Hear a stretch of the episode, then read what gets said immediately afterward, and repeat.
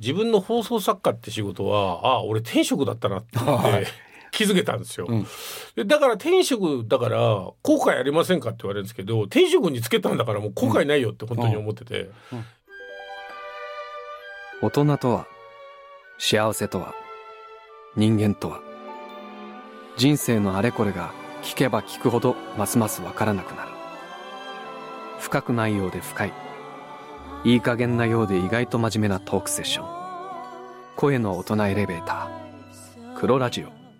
前回に続いて放送作家の鈴木治とほぼ日の糸井重里がお送りします。今回もよろしくお願いします。よろしくお願いします。僕ほぼ日ってすごいなと思うのは、はい、例えの一個として、はい、その雰囲気とかサイズとかも含めて、はい、ほぼ日みたいなっていう人結構いるんですよ。ああそうですか、うん、そのいろんな形あるじゃないですか、はい、上場にもその中での例えば訪日みたいなっていうのが、上場の一個のいろんな種類のスタイルの例えになってるっていうのが俺すごいことだなと思ってて。そこはもしかしたら意識したかもしれないです。あの訪日みたいなって言われる上場が一個やったら後の人楽になるよって言ったの。で僕はその細かいところについてはだいぶみんながやってくれたんですけど、僕もつまんない練習とかさせられる時に俺はそれ嫌だとか言いながら証券会社の人と、お前の言ってること俺は聞きたくないとか、そう生意気な意味じゃなくて、何のためにそんなことやるんだよっていうのを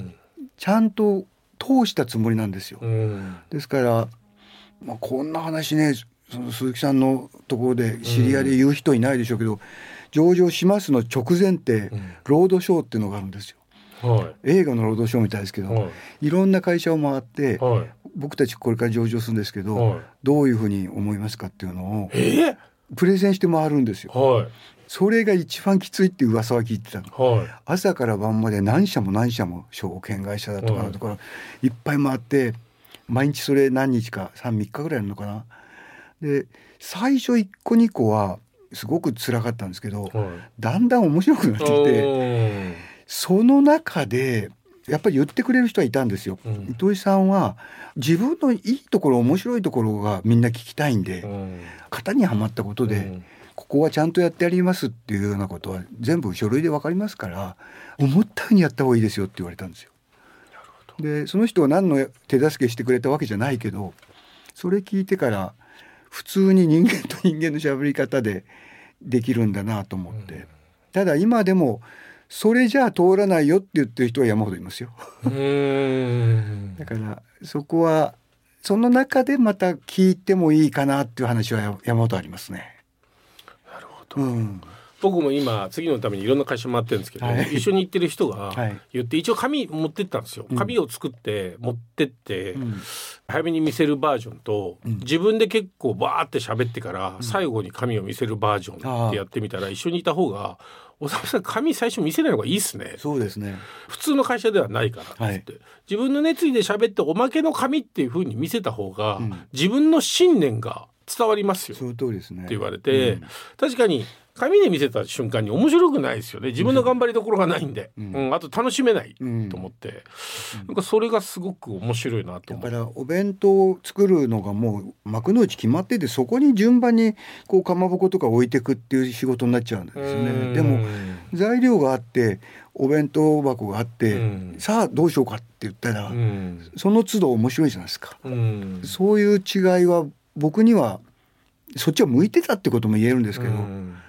そこはね案外つまんなくないですよっていう。あでもなんか仕上げ方というか、面白いですよね。フランチャイズの飲食店みたいなのバーってあったり、うん、名店と言われるものがあってなんか糸井さんのやってるのって、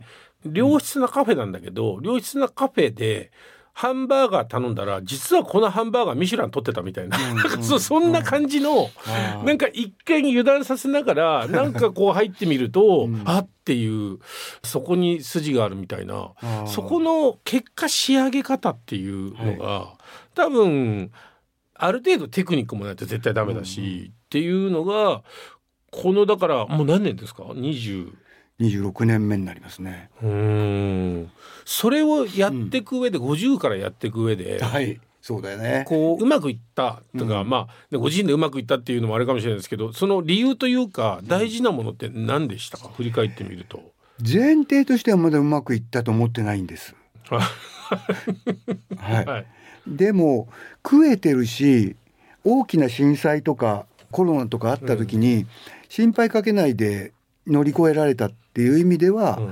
すごく良かったと思います。うん、で何でしょうかねお金のかかんないことをやったからじゃないですかね。ああそれはいいですね。うん、今初めて口から出た言葉ですねそういえば。なんだろう俺たちすごいんだからって言ってバリバリの洋服見せる必要ないわけですよ。本当に相手が欲しいのはアイデアだったりやる気持ちだったり本当に成功するんですねって聞いてるもののやっぱりそのプロセス面白くないと嫌ですよねみたいな。そういうの全部含めて言ってる時に見栄えだとかバリッとしたものでどうだっていうのをする必要がないんで今までのケースはそこがとても重要。だでももしかして例えばの話、えー、一つの何かが売れちゃって世界中の人欲しがってますよって言ったら、それの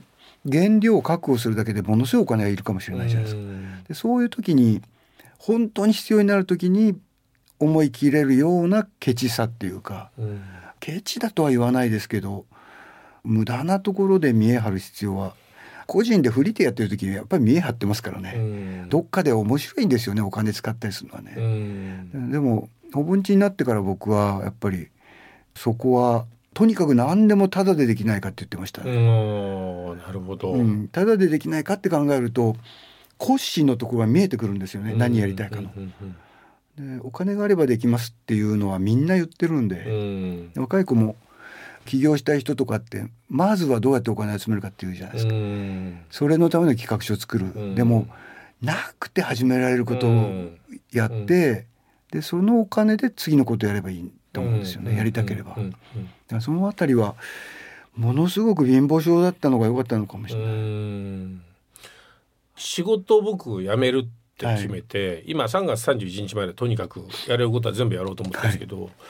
でも振り返ってみたら初めて自分の放送作家って仕事はああ俺転職だったなってって気づけたんですよ、うん、だから転職だから後悔ありませんかって言われるんですけど転職につけたんだからもう後悔ないよって本当に思ってて、うん、糸井さんはコピーライター、うん、広告の仕事は転職だと思いました、思わないですね。あそうですか、あの、何にも思わないですね。へえ。思わないです。いいこと考えるのが仕事なんですよ。だからいいこと考えるって職業ないんでその場所を僕は自分が作りたいんですよ。例えば100人な100人いるところでみんながしょっちゅうどっかでいいこと考えてるとしたらそれは人が喜ぶことかもしれないし自分が夢中になれることかもしれないしもしかしたら儲かることかもしれないし他の人たちを喜ばせるかととにかくいいこと考えたっていうものだらけの場所を 作りたい。なるほど、うん。僕はだからその転職に出会えたから、はい、転職に出会えたら一生やるみたいなイメージじゃないですか。だけど別に50代前半人生前半で出会えて出会えたから次やることがまた転職になるかもしれないし、うん、自分で発信したい。うん、で確かにそのコピーライターも僕みたいな仕事も人から何か発注を受けてやることじゃないですか、はい、何かがあって作るっていうことに対して、うん、僕もそこのコンプレックスは実は結構あったんですよ。まあもちろん小説書いたり何したりっていうのもあるんですけど、はい、でもやっぱり何かがあって何かを作るっていうことで、うん。うん、だからそこに対してその糸井さんが自分でこう発信をするっていうことに対しての、うん、そこに対しての僕はコンプレックスとか、うん、うん、ああなんか面白いなっていうふうに世の中をちょっといじろうっていう。感覚がすごい面白いなと思ってたんですよね。そ、ね、れは良かったですね。うん、なんあの広告やってる最中にもやあの鈴木さんと同じで勝手にやれることをやってたし、うん、そういう中に結構多い分量を占めたのが友達の手伝いってやつですよね。友達の手伝いっていうのはただでもいいわけですし、うん、でそこで本当にこういうことやってると面白いなっていうのを経験したから、うん、嫌なことばっかりやってる必要ないんだよとか言えるようになったんでその意味では請負仕事を今はしなくていいわけですね。で言ってみれば ほぼ日がスポンサーなんですよね。はい、でほぼ日っていうスポンサーがそれやってみたらいいんじゃないの？って言ってくれてじゃあってじゃあ地球儀もっとやろう。地球儀でもあのイメージで作り出したわけじゃないんで最初は。でだんだんとやってったらこういうのが出たぞとか、こういうので技術を足してったわけですよね。だから僕はあの一家に一個地球儀があって人が蹴飛ばしてるっていうのがコンセプトだった。なるほど。地球を粗末に扱えるくらい馴染むっていう。でそのコンセプトでやんなよって言ってやったチームがああしてこうしてやってて、うん、AR 技術ができたんで、うん、おできるんじゃんこれがって、うん、そういうことででもそこでまだ止まってるわけじゃないんですよね。そういうことが面白いんじゃないですかね。僕が辞めるっていう話をどっかで耳にされたと思うんですけど、うんはい、聞いた時どう思われましたか、うん、ああって思った。やっぱり。うん、うん、ああで、うん、次のことをやりたいよりも辞めるが先に書いてあったんで、うん、ああとても戦略的じゃない辞め方でよかったなと思って、はい、次何があるっていうのが見えてたら、ちょっと無理してる気がするはい、分かんないからねそんなことね。本当に辞めるって決めて、はい、最近よくいる若手に、はい、俺何向いてるって聞いたんですよ。はい。本当にそうだったんですよね。で人に言われたから ああ確かにねみたいな感じでああ人のことの方がね人がの方が自分のこと見えてたりするじゃないですか。うん、で、ね、ああ確かに確かにそれ面白いなみたいな感じだったんですけど、うん、今日分かったんだけど僕が鈴木治の相談相手だとしたら、はい、ああこれ言うだろうなっていうのが今日思いついた。何ですか？さっき転職だって言ったじゃないですか、放送作家が、はい、その転職って逃げられないんですよ。放送作家っていう職業としてはやめても、うん、頭の中放送作家としてできてるんですよ。はいはいはい、世界の見方とか表現の仕方が。はい、だとすると、うん、あらゆるプレゼンテーションとか、うん、あらゆる物事の紹介を、放送作家の技術で全部できる。それすごいめちゃくちゃ役に立つやつを雇ってるのと同じですよ。あありがとうございます。うん。なんか自分が今の、まあ、テレビとかそういうことに対してやめても、うん、これがなんか移植できそうだなっていうのは自分で思ったんですよね、うん、でも移植できるからやめるじゃなくてなんか最初にやめるっていうふうにパンと思ったんですよね、うん、それはわかりますか？わかります。そっちが先ですよね。やっぱり。あの、海から海変わるわけだから、うん、それは出るからしか始まらないじゃないですか。だから結構最初に「次何やるんですか?」って聞かれることが多いんですけど、うん、いや次何やるかは実はさほど大事じゃなくて、うん、自分の中では、うん、大事なのはやめるっていうことなんですよね、うんはい、っていうのはいやだから分かっていただけるっていうのはすごく嬉しいです、はい、だから次何やるか見えないと目的が見えないっていうふうに思っちゃうんだけど、目的じゃなくてやりたい感じがその生き生きやりたいわけでしょ？そうですそうですそうです。ね、でなんかその引退とかやたら言われるんですけど、引退じゃないんだよ。違う。違う、ね、もっと面白くしたいそうそうそうそう、面白く生きたいっていう、だからなんかその僕が俯瞰で見た時に、このやっぱりこう46歳で、まあ、スマップが解散して、うん、ですごい緊張感の中で仕事してて、うん、その後もいろんなね面白い仕事はいただくんですけど、うん、やっぱなんかその面白い仕事かどうかより自分が面白く生きてないんじゃないかっていうことに本当に思ったんですよ。はいはい、だからこの理由を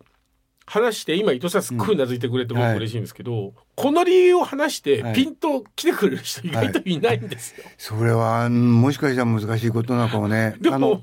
わかりますよ、ね、それしかないですよ。それしかないですよね。うん、こうなかなか難しい質問なんですけど、はい、人生とはたまに聞かれることも。いやいやありますか？聞かれなくても考えてますね。人生について。意外と。あの若い時には人生って言葉使うのさえできなくてこんな若造が人生って言っていいのかっていう。でも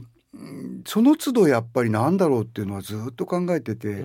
だんだん聞かれることも多くなったし、考えてる分量だけやっぱり喋ることも多くなって、で何でしょうかね？っていう時に何です？って言えないんですけど、うん、幸いなことに英語に直すと人生ってライフで、うん、で生きてるとか命とかっていうのもライフだし、うん、それから生活暮らしもライフだし、あこれ3つの言葉同じなんだっていうそれにいつからか気づくようになってだから今瞬間瞬間がもう人生だしっていうのが今僕が考えてる人生とはなんですよね。で「Life is Present」っていうのが今年の本日手帳のテーマにしたんですけど、はい、プレゼントって現在っていう意味ですよね。同時に贈り物っていう意味で「ライフはプレゼントだ」っていうのはなんか本気で思ってますね。うん。鈴木さんどうなんですか？うんすごい考えるようになってきたのは、うん、当たり前であること 当たり前に起きてることへの感謝ってよく言いますけど、はい、それが本当に感じるようになってきてですね、はい、本当に肉体が弱ってきたりとかこう人間って不思議なもんで風邪ひいてると「早く風邪治れ」っつって、はい、日々元気な時にとかって思うんですけど本当に当たり前の日常を遅れてることって当たり前じゃないんだなっていうことを本当に思っていて、うん、だから人生をライフっていうのは確かにそうだなって思って。うんですけど、うん、こう当たり前の日常日々の日常を仕事がどんなに成功しようが、うん、何かがうまくいって大金が入ろうが、うん、でもこの目の前の当たり前のことが壊れるときついよなって思うんですね、だからそれに対して油断する自分がいるんですけど、うん、なんかそこに対して油断しないようにって 思ってんですね。うん。だからなんかこう人生っていうと長く山あり谷ありとかって、うん、まあ、ね、人生で比べたらそうあるんですけど、うん、でも山あり谷よりも大事なのがこう目の前の当たり前のこと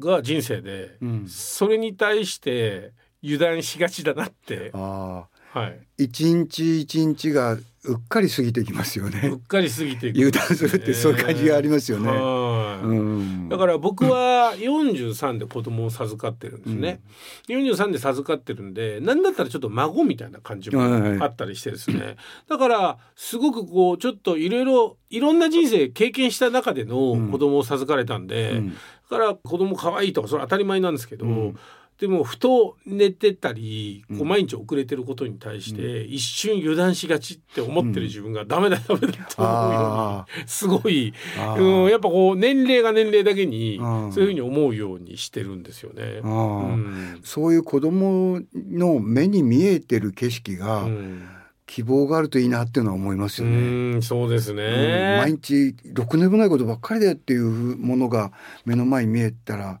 申し訳ないですね。うん。でも実際にはやっぱこう生まれた時から、うん、まあいろんな人の人生がそれこそね生き方がありますけど、うん、最近ちょっとヒップホップの人と仕事をしたりとかすると、はい、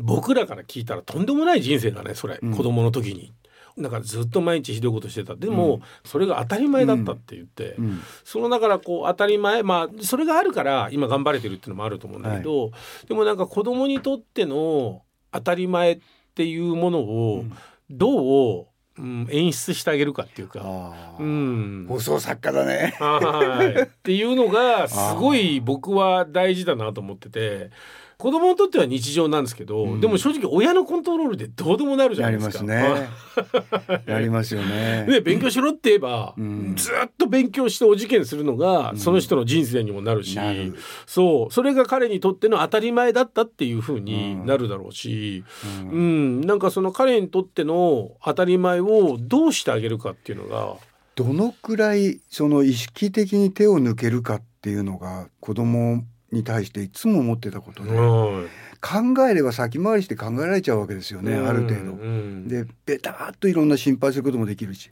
でもここは見てるけども見てないふりをするというか、ほっといてるけども愛してるみたいな、そういうのを意識的に作るっていうのがとても大事なんだなと思って、で自分にもそうしてあげたいですね。なるほど、うん、黒ラジオは札幌生ビール黒ラベルの会員サイトであるクラブ黒ラベルのウェブサイトまたは各ポッドキャストにて聞くことができます。ポッドキャストでは番組をフォローしていただくと最新エピソードが配信されるたびに通知を受け取れますのでぜひお聞きのポッドキャストアプリで黒ラジオをフォローしてみてください。またクラブ黒ラベルではこのトークセッションの収録風景やここでしかもらえない特別なプレゼントが抽選で当たるキャンペーンも期間限定で実施していますのでこちらもぜひアクセスしてみてください。